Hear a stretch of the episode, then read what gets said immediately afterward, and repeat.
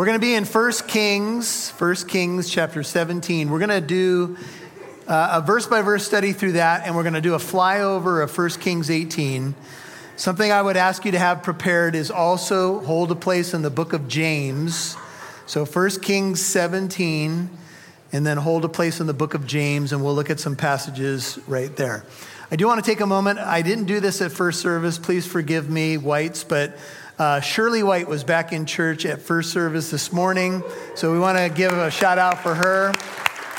I told her that she's a miracle lady, and she definitely is. So if you guys are watching, forgive me for not saying something at the first service, but we're so glad, Shirley, that you are back. And Bill, we love you and your family, so just wanted to celebrate that miracle that she's back with us.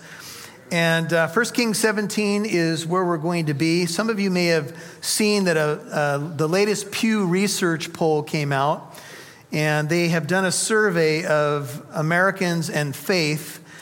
Um, here's what it said In the 90s, 90% of Americans identified as Christians. In 2007, that number dropped to 78%. In 2022, the number has dropped to 64% of Americans claiming identifying as Christians. Now, we know the polls can be skewed, and we know identifying as a Christian, what does that really mean? But let's just take the numbers for what they are. 90% of people in the 90s, 2007, it drops to 78%. And in 2022, 64% of Americans claiming to be Christian. At the current rate, uh, Christianity will be a, ma- a minority religion in America within about 20 years at the current rate. Now, this is a nation that was founded on biblical principles. The Bible was the textbook in our public schools, and we have drifted very far away now. And I was uh, listening to a news commentator, and he was saying that Americans have lost their faith, and he was asking questions like, How do we get it back? And what has happened to America? And he dropped the responsibility at the feet of us, parents, grandparents, etc. He talked about us being so busy, distracted. Maybe we haven't made it a priority to pass on our faith. But I would say, as I look around this room, I know it's been a priority for many of you. And we can't control everything around us, but we do the best we can do. But this is the, these are the trends in our country. This is what is happening. And that particular trend is nothing new. We're going to meet a man named Elijah. He's going to rush onto the pages of our Bible in 1 Kings 17, verse 1. And Elijah was facing a very similar time. In fact, Elijah will say in 1 Kings 19:10, "I'm the only one left. I'm the only true worshiper of Yahweh left in the land." And we're talking about the covenant land. We're talking about the land of Israel, to whom the oracles of God were given, etc. You know the story. If it ha- can happen there, it certainly can happen here, and it is happening right now. And I will tell you this it has happened in Europe. Uh, Europe, there's many empty churches now. They have lost, largely lost their faith and their way. Shane was in England. He did a trip, uh, he did a semester in England in Bible college. And they got to do some outreach, and they did some outreach in public schools. And Shane was saying that in the public schools in England, the kids don't even know the basics. They don't know anything about Genesis. They don't know the four gospels. They know next to nothing about the Bible. That's what can happen. In a place that once was really a light, uh, there was biblical light there, and now that light has really almost uh, disappeared. What are we to do? How are we to counter the spirit of the age? That's what Elijah was facing. And I would submit to you that there's going to be a link to the book of James. Here's the key verse 1 Kings 18 21. Here's what Elijah says to the people of his time Elijah came near to all the people and said, How long will you hesitate between two opinions? If the Lord is God, follow him. But if Baal, follow him.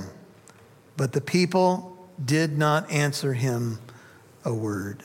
Father, these are sobering words, and they really do apply to our generation. And we desperately need to hear a remedy for the double minded. And we all would confess, Lord, that we feel like we're that way probably quite a bit of the time. I find myself having to repent constantly of things, ways of thinking, and uh, the propensity to be double minded, Lord. It's within all of us, I think, but we want to have single hearted devotion to our God. We don't want to fall into the trap of ancient Israel or even the readers of James' letter. Would you help us? Would you grant us answers? We know judgment begins in the house of God. We can talk about the world all day long, but you address your people. Would you give us ears to hear what you would say into this hour? We know there's always hope for revival and restoration. There was with Israel, there is for us. We're asking for your help, for your mercy from heaven. Open our ears to what you would say to us today. In Jesus' name, and all God's people said, Amen. Now, Elijah is introduced to us in 1 Kings 17, verse 1, with these words. Now, Elijah, Elijah means my God is Yahweh, or Yahweh is God. He's the Tishbite. He was one of the settlers of Gilead. Some of the versions say he was of Tishbe in Gilead. A lot of research has been done to try to find that location, and scholars pretty much say we don't really know. What's interesting about Elijah, as famous as he is to most people who are familiar with the Bible, he barges onto the pages of Scripture.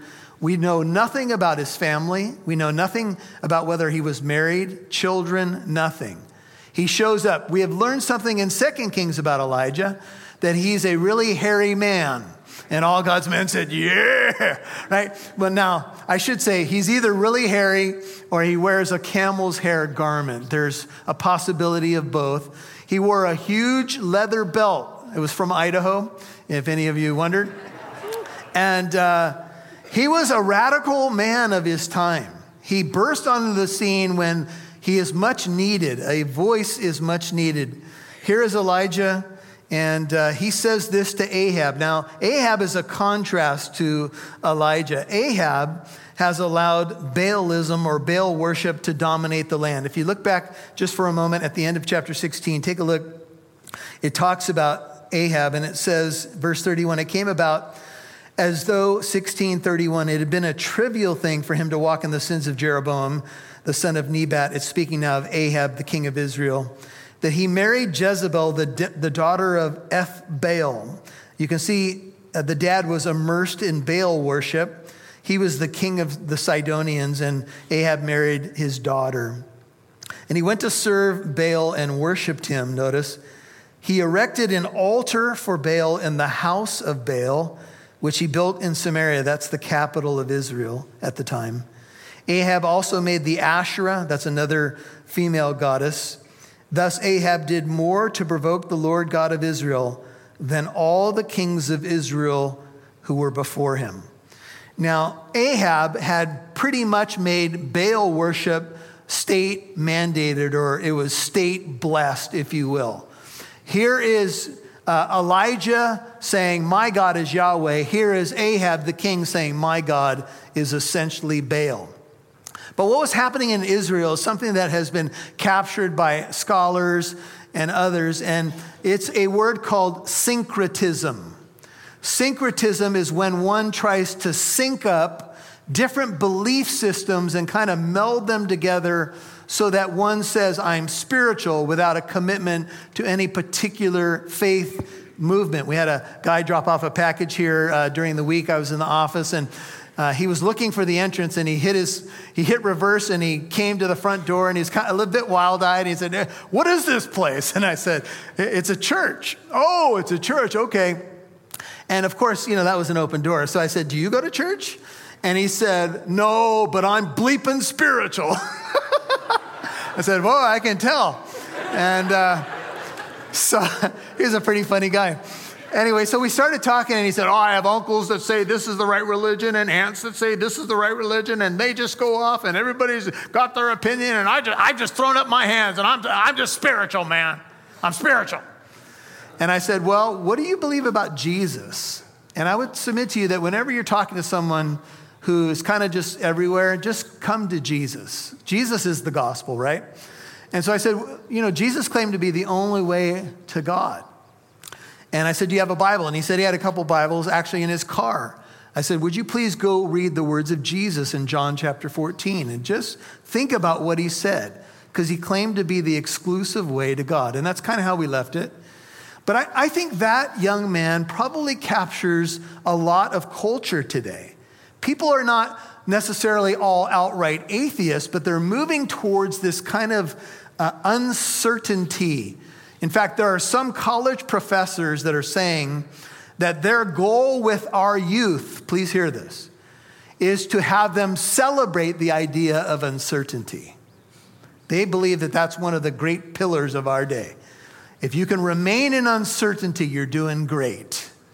I would argue that uncertainty is not a virtue. It will, it will just keep you in instability. It will get you absolutely nowhere. You won't know what you believe and why you believe it. Now, I'm going to ask you to hold your place in 1 Kings and turn over to the book of James. And for those of you who have studied the book of James, James has been called the Proverbs of the New Testament. It's a rubber meets the road kind of little letter. And some people have said that James is basically a general circular letter perhaps. Um, but I would submit to you that James has a very targeted audience. And his audience is a group of first century Christians that have become double minded. And that if you read the book of James with this major theme in mind, I believe that you will understand what James is saying. Take a look at just some sample verses. James 1, he's talking about a person who's praying for wisdom. Verse 7, but this man is un, he's uncommitted. He doesn't really believe in God. That man, James 1 7, ought not to expect that he will receive anything from the Lord, being what? A double minded man, unstable in all his ways. Now, the word double minded there in Greek literally means double souled speaks of two souls, and it's been captured in the idea if you've ever seen a person who paints their face on two different sides, kind of has a line down the middle, and they're one character on one side of their face, and then they turn and then they're another character, maybe a male or female, maybe a good character and a bad character, whatever it may be. This is kind of the idea. They are double souled, they're two souled or two faced they make a claim on one hand to be a believer, but on the other hand, they don't really live like a, like a believer, and they're unstable, eight, in all their ways. Let me give you a sample of what's going on with these people. Go over to chapter 2. Here's one example. They show personal favoritism, to 1 of James. And when uh, a man comes into the assembly who's dressed to the nines, if you will, fine clothing, wealthy, they have a special seat for him but not for the poor man. The poor man's got to go over there somewhere because he doesn't have the same clothes, etc. Look at verse 6, James 2. But you have dishonored the poor man. Is it not the rich who oppress you and personally drag you into court? Skip down to verse 14. What use is it, my brethren, if someone says he has a said faith, but he has no works? Can that or that kind of faith save him? Notice, if a brother or sister is without clothing and in need of daily food, and one of you says to them, Go in peace, be warmed and be filled, yet you do not give them what is necessary for their body, what use is that? Even so, faith, if it has no works, is dead, being by itself.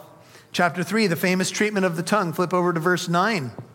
James is decrying the fact that they are misusing the tongue, and he warns that many should not be teachers because of the propensity we have with this little part of our body to let it do not so great things. He says, for example, in verse 8, chapter 3, no one can tame the tongue. It's a restless evil full of deadly poison. With it, here's the double souled, double minded person, we bless our Lord and Father and with it we curse men who've been made in the likeness of God. From the same mouth come both blessing and cursing, my brethren. These things ought not to be this way. Does a fountain send out from the same opening both fresh and bitter water? Question mark.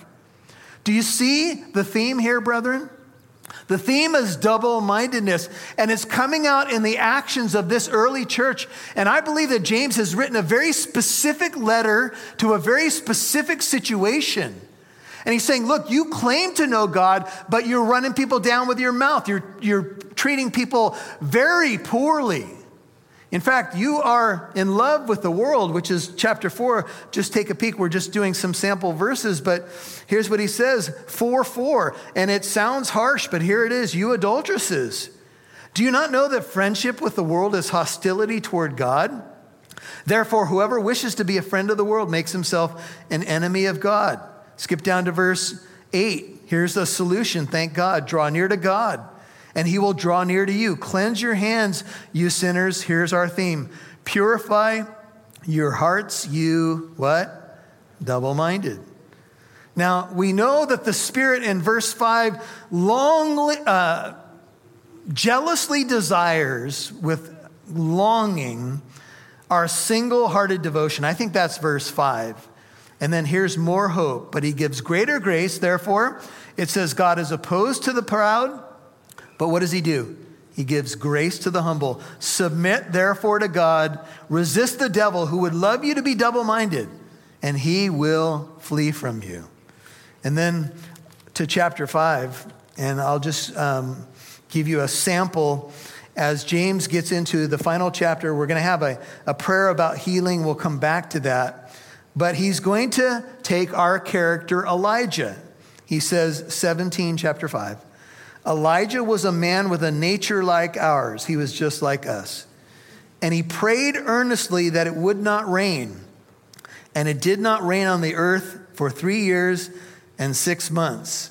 Then he prayed again, and the sky poured rain, and the earth produced its fruit. Now, notice how he ends the letter My brethren, if any among you strays from the truth, and one turns him back, let him know that he who turns a sinner from the error of his way will save his soul from death and will cover a multitude of sins.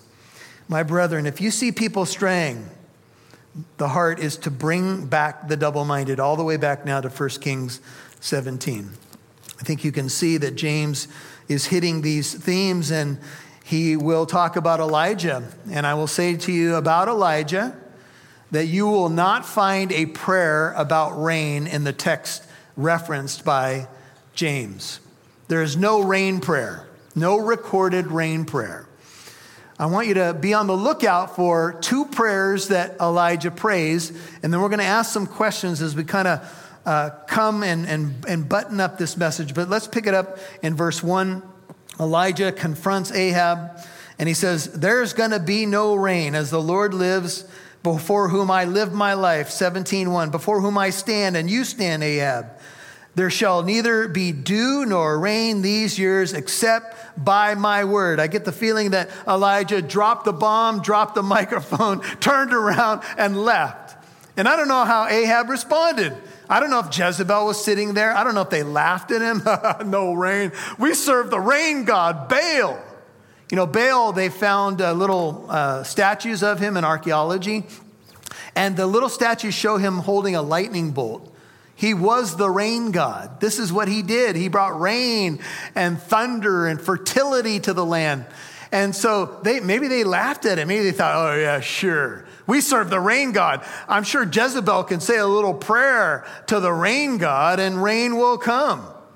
But Elijah said, It's not going to come. And we read from the book of James for three and a half years, it would not rain. It sounds vaguely familiar to a state that we live in, but we won't go there. We did have a little bit of rain recently, thank God. But here we are. So the rain incident is something that James ties to a prayer of faith in James 5:15. We'll come back to that. But in Canaanite religion, Baal was the rain god. And God had warned his people in two places. Just write these down for your notes Deuteronomy 11, 16, and 17, and there's other places. He said, Beware, lest your hearts be deceived and you turn away and serve other gods and worship them, or the anger of the Lord will be kindled against you, and he will shut up the heavens so that there will be no rain. That's Deuteronomy 11, 16, and 17. In the famous prayer of Solomon after the building of the temple, the Lord appeared to Solomon, 2 Chronicles 7, 12 through 14, at night and said to him, I've heard your prayer. I've chosen, chosen this place for myself as a house of sacrifice. Listen to these words. If I shut up the heavens so that there is no rain, if I command the locusts to devour the land, or if I send pestilence among my people, and my people who are called by my name humble themselves and pray, seek my face and turn from their wicked ways, then will I hear from heaven, forgive their sin, and what? Heal their land. Now, James is making a direct link from Elijah's time to a New Testament church, and there's a drought in the land. A spiritual drought has hit our land, a syncretism that has permeated different parts of the world and now seems to be on our shores. Tony Merida puts it this way We live in a similar time as Elijah, in which people worship a little bit of everything, but not the living God exclusively a little God, a little horoscope, a little TBN, a little pop psychology, a few conspiracy theories, aliens, zombies, New Ageism, naturalism, and more. They may want God at their death, but they live every day as functional naturalists or materialists. As a result of their twisted theology, immorality is normalized. In our day, just like the days of Elijah, he lived in a day like ours when people call evil good and good evil, close quote.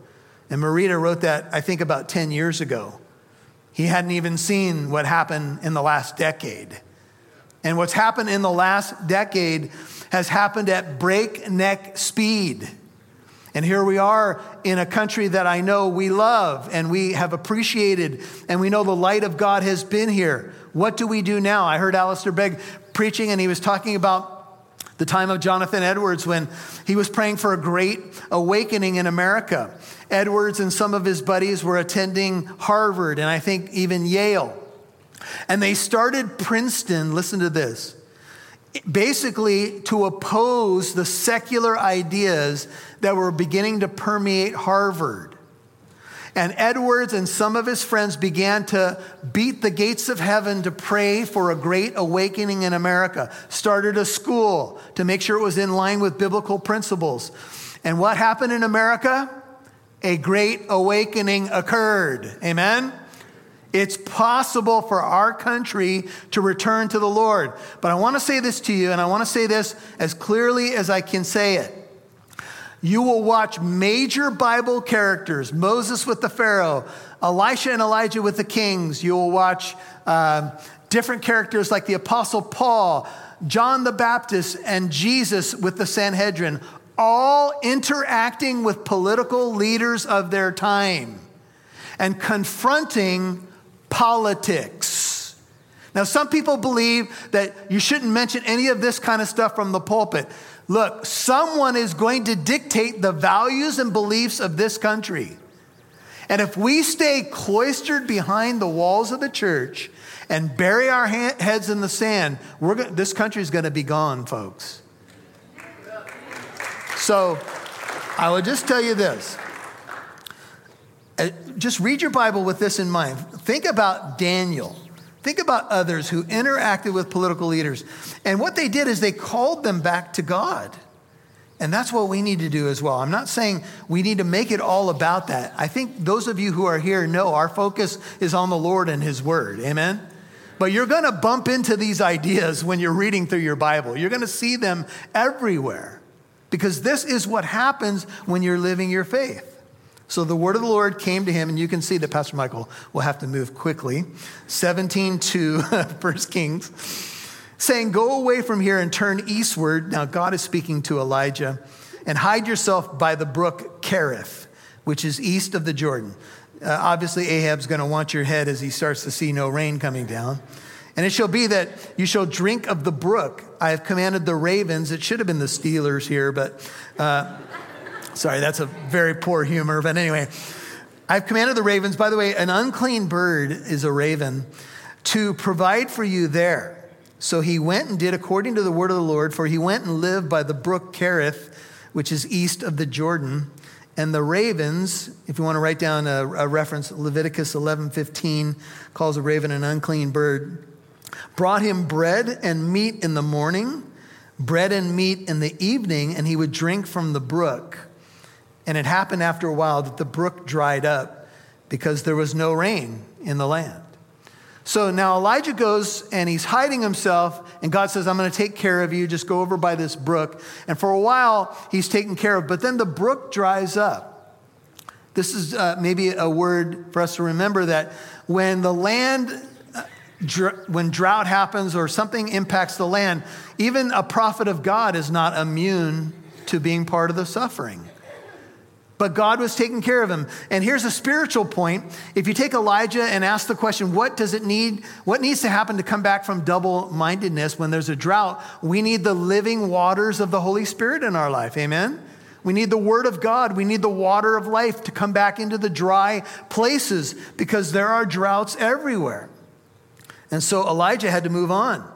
And the word of the Lord came to him, saying, Arise, go to Zarephath. This is outside the land of Israel now which belongs to Sidon. That's Jezebel's home turf. That's Baal's home turf. And stay there.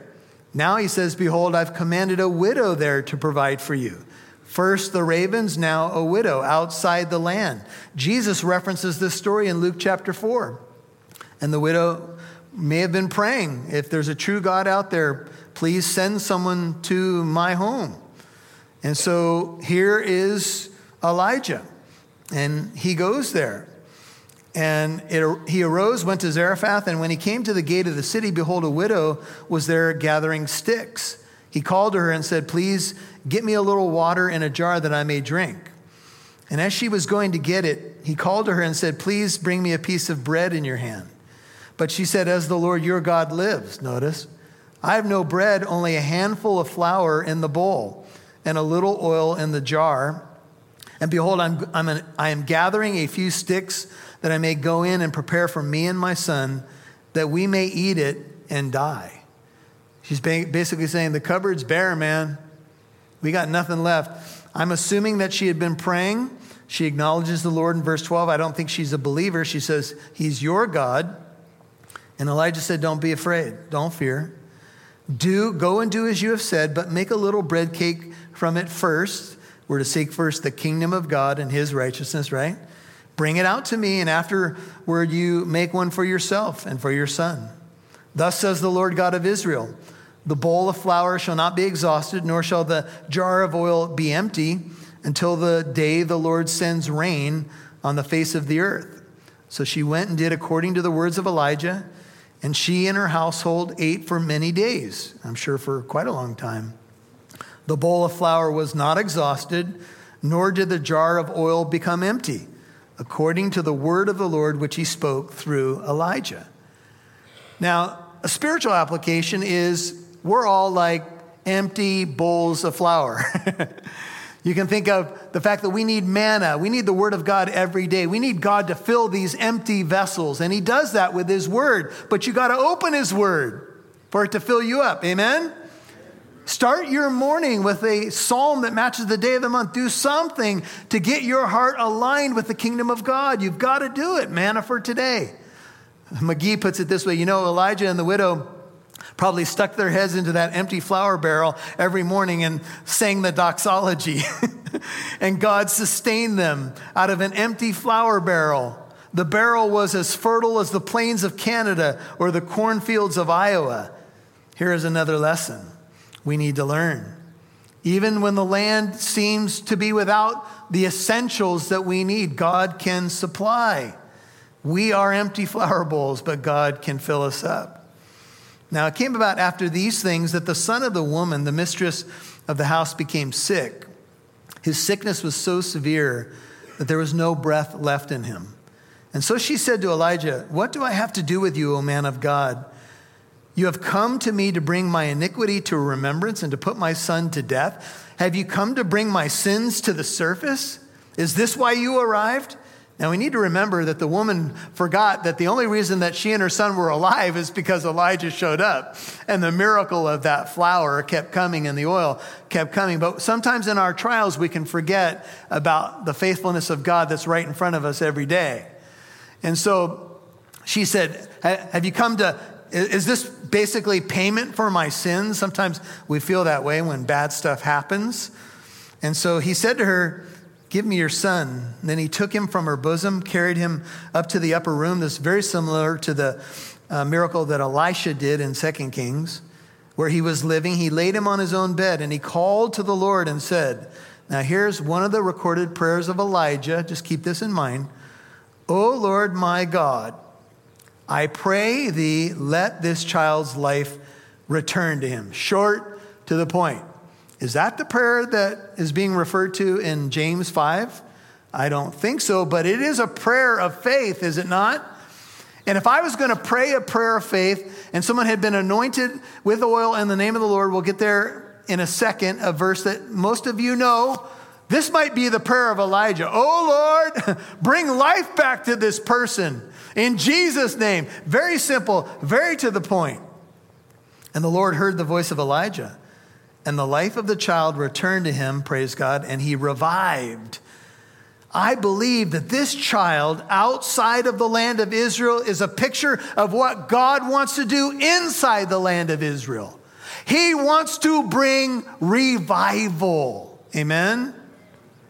The miracles are getting greater, they're getting more challenging, yet God is providing from, you know, uh, the ravens and from the, the flour barrel and now raising the dead. God is a God of revival, and revival is not for the world, it's for the church. Amen? It's about being revived back to life. And so Elijah took the child and brought him down from the upper room into the house and gave him to his mother. You can imagine how uh, joyous she was. Elijah said, You see, your son is alive. And the woman said to Elijah, Now I know, now I know that you are a man of God, and that the word of the Lord, uh, the word of the Lord in your mouth is truth. Amen. A great awakening in the house of a widow in Zarephath. Exactly what God wants to do in the land, but they've kicked him out of the land. Jesus is in his hometown synagogue in Luke 4, and he refers to the story of Naaman in uh, 2 Kings and the story of this widow in 1 Kings. And he says basically, God worked outside the land. And people loved everything Jesus was saying until he brought these stories up. And then they were angry. They were mad. Why? Because Jesus said, a prophet is welcome everywhere except in his own hometown. Do you know that Jesus was, wasn't even welcome in his own hometown? Elijah the prophet apparently not welcome in the halls of the palace. Yet he represented God. Now we're going to have to move quickly, and I said we'd do a flyover.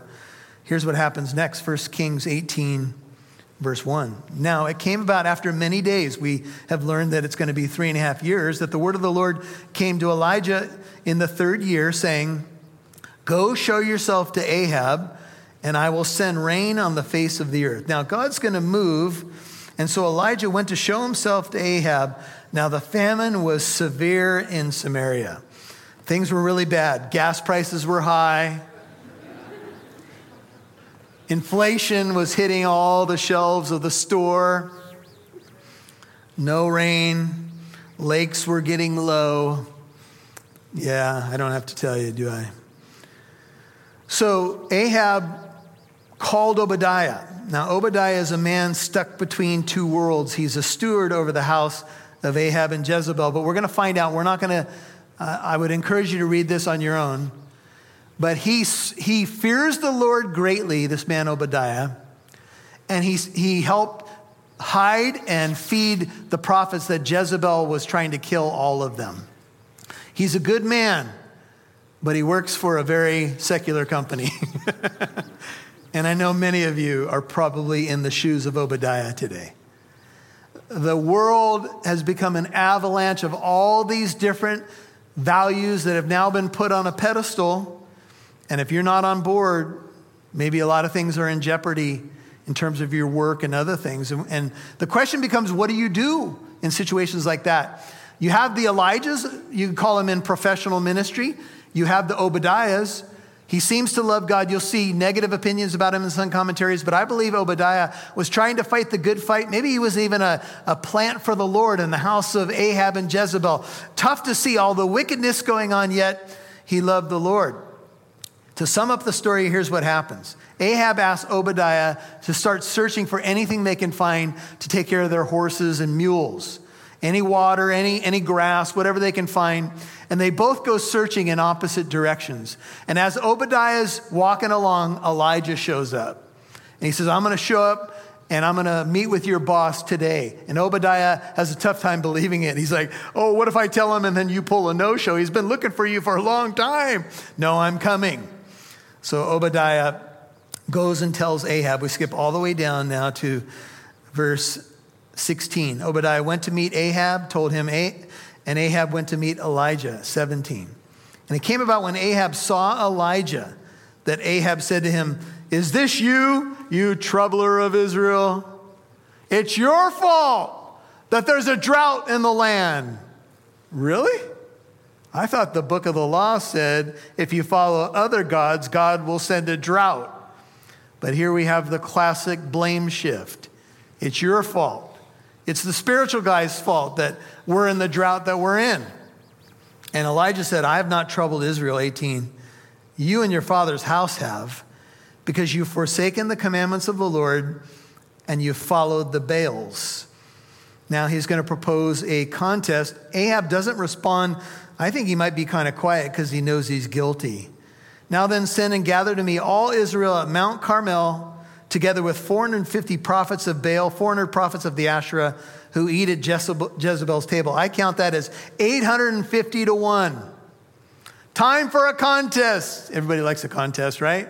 We're going to go up to Mount Carmel. By the way, historians say Mount Carmel, though there was an altar of the Lord there at one point, was Baal's bluff.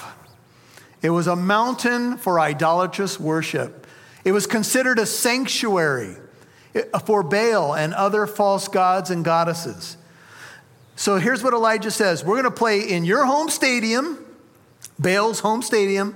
We're going to play by what should be the, the most powerful uh, virtues that Baal has. He can bring lightning and rain at any time. We'll play at your field, 850 to 1 and we'll see who, what God answers by fire. Deal? Yeah, that sounds great. And the contest is on. Can you imagine showing up there 850 to 1? You got your best camel's hair, you know, coat on, you show up with the belt. And what do you say to the people? Mary had a little I mean, what do you do? I mean, it's intimidating, isn't it, to be the only one? Can you imagine? But Elijah has the power and boldness of God. And he confronts the people. He came near to all the people, 21, and said, How long, literally, will you limp between two opinions? How long will you stay on the fence? If God is God, serve him. Baal is God, serve him. How long will you be double minded? I heard a great illustration from coaching Little League Baseball. When I was coaching Little League Baseball, the, the kids would get in the batter's box. Half of them would be in the dugout, half of them would be at home plate. They wanted to hit the ball, but they were stepping in what we call as coaches the bucket. When you step in the bucket, you want to hit the ball, but you're afraid of getting hit by the ball. So you have one foot in the dugout and one foot in the batter's box. It is hard to be successful when you step in the bucket. Amen? And that is what a lot of us are trying to do. One foot in Christ, one foot in the world. How long, can I ask you, are you going to do that? I heard a great illustration. Pastor said, you know, it's kind of like the classic sitting on a fence. You have one foot in Christ, too much of Christ to be happy in the world, too much of the world to be happy in Christ. And there you are on the fence and you're miserable. Now picture a picket fence. Now you got it. You're unstable. Yeah, that's a good time for tears right there. unstable in all your ways. I'm sorry. Yeah, I know I did it. It's a terrible image. And so he confronts the people. I'm the only one left. And so I'm not going to give you the whole uh, scene because you know it. They have the contest. and here's what happens they cry out to Baal from morning till midday Baal, Baal, bail us out of this one, Baal. Show up. By the way, ancient writings tell us that Baal could go on a journey, he could die, he could be on vacation, he could be in the restroom. There's even an ancient story that says Baal's sister was looking for him and couldn't find him because he was out hunting. And I'm not kidding. So when the, they're jumping up and down, you have to realize they think it's possible that Baal's either napping on vacation or dead. And that's why they're jumping up and down and cutting themselves ritually, gushing the blood out. They're trying to wake him, get his attention. But he bailed on them. Thank you, Brother Bird. That was perfect timing. All the prayers and the gimmicks in the world can't wake up a false God. All the gimmicks in the world that whoever it is will do for hours on end will do nothing if you're crying out to a God that doesn't exist. And that's what they did. And Baal didn't answer. And the God of the Bible answered by fire. And here's the prayer 36. It came about at the time of the offering of the evening sacrifice that Elijah, about a 30 second prayer compared to hours of their crying out and jumping up and down. He came near and said, O Lord, the God of Abraham, Isaac, and Israel. He had before this repaired the altar broken down. He took 12 stones representing the covenant God. Today, let it be known that you are God in Israel, that I am your servant that I've done all these things at your word. Answer me, O Lord. 37. Answer me, that this people may know that you, O Lord, are God, and that you have turned their heart back again. Do you see the theme? Returning people back to the Lord. If that's your heart, I believe God will honor prayers like that. Now, here's what happens God answers by fire. The fire fell 38. And when the people saw it, they fell on their faces and they said, The Lord, He is God. The Lord, He is God. Now, I would like to tell you that that really lasted, but unfortunately it didn't. But here they repent, and God will give grace to the humble. Now, turn all the way to the book of James, and we'll, we'll be done. Now, as James deals with the, book, the idea of double mindedness, we come to a very interesting, bristly section in our Bibles. Most of you are familiar with it. It says, it says if there's anyone sick among you, let him call for the elders of the church. Let them come and pray over him, anointing him with oil in the name of the Lord. This is James 5 14 and 15. And the prayer of faith will restore the sick. It seems categorical. And Pastors have asked the question, commentators, what is it doing here? What's that prayer doing here in a book that's all about repenting from double mindedness and getting your life right? Why, why this person who's sick? Take a look. Is 13, is anyone among you suffering?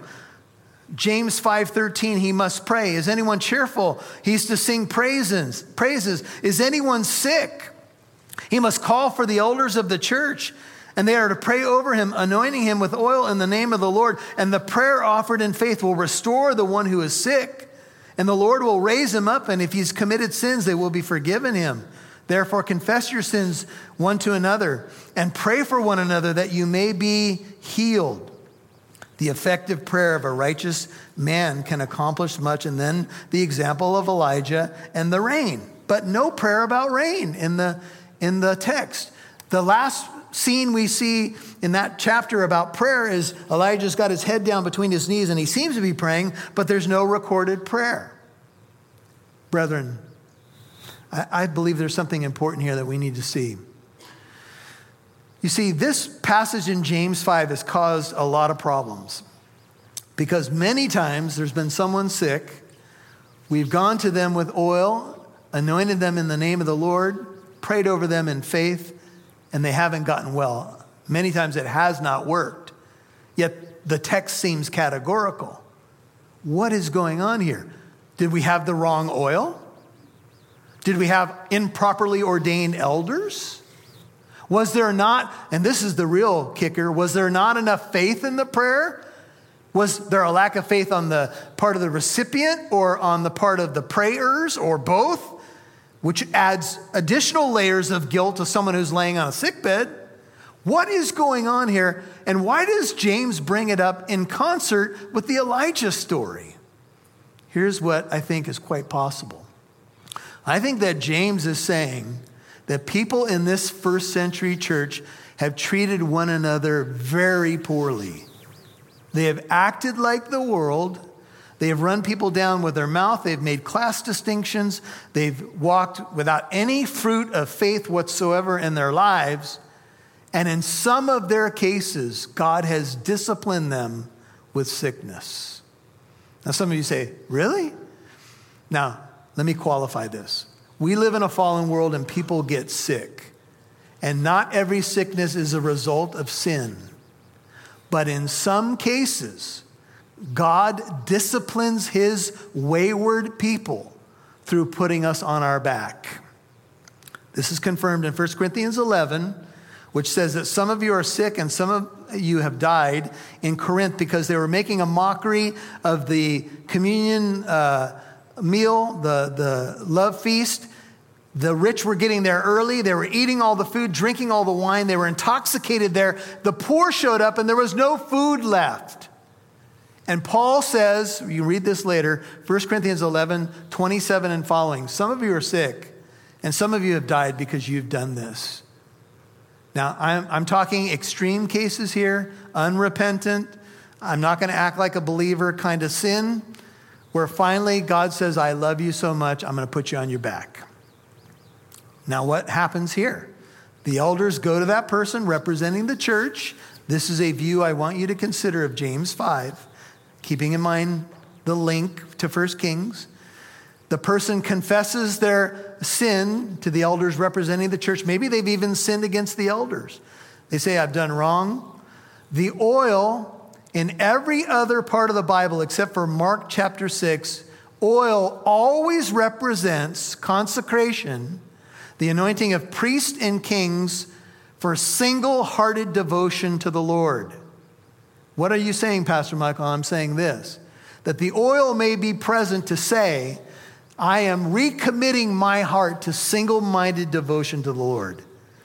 And in that context, that may well be the prayer of faith, raising that person up out of that spiritual and even physical condition. Everybody with me? I'm throwing this out there for your consideration as we've seen the link from 1 Kings to James and then, of course, to James chapter 5. What is the solution? Well, healing came for the people of Israel when their divided affections were laid down and they got their lives right with the Lord. James puts it this way in 4:10, humble yourselves in the presence of the Lord and he will exalt you. Oh God, as I preach these words, I find myself guilty guilty often of being double minded. Please forgive me. This text has me weighing my motives, has me asking some deeper questions about the way I treat other believers, what I do with my mouth, how I look at people. Lord, none of us in this room want to be double minded. We want you to have our whole heart, yet we know, oh Lord, the battle that wages.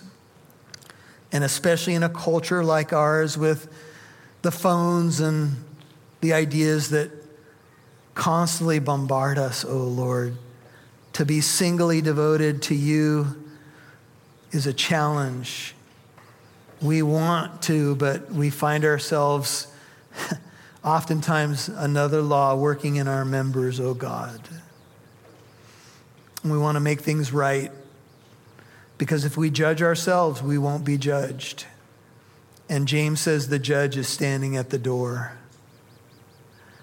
Father, this is no time for us to be playing church. And God, would you forgive us if, if that would be true of us, help us, Lord. And if we feel any measure of conviction, it's because we, we don't want that.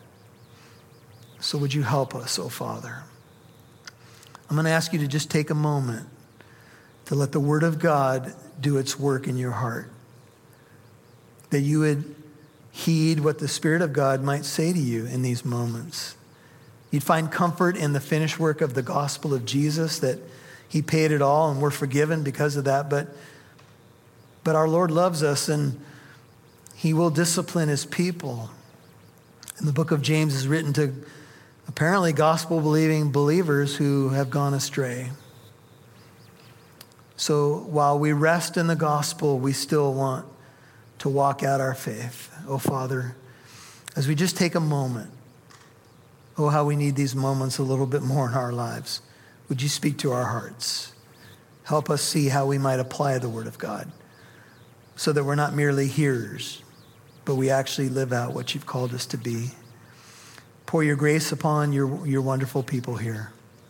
In Jesus' name I pray.